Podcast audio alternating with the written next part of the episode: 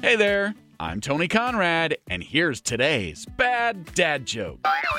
My doctor told me I'm going deaf. The news was hard for me to hear.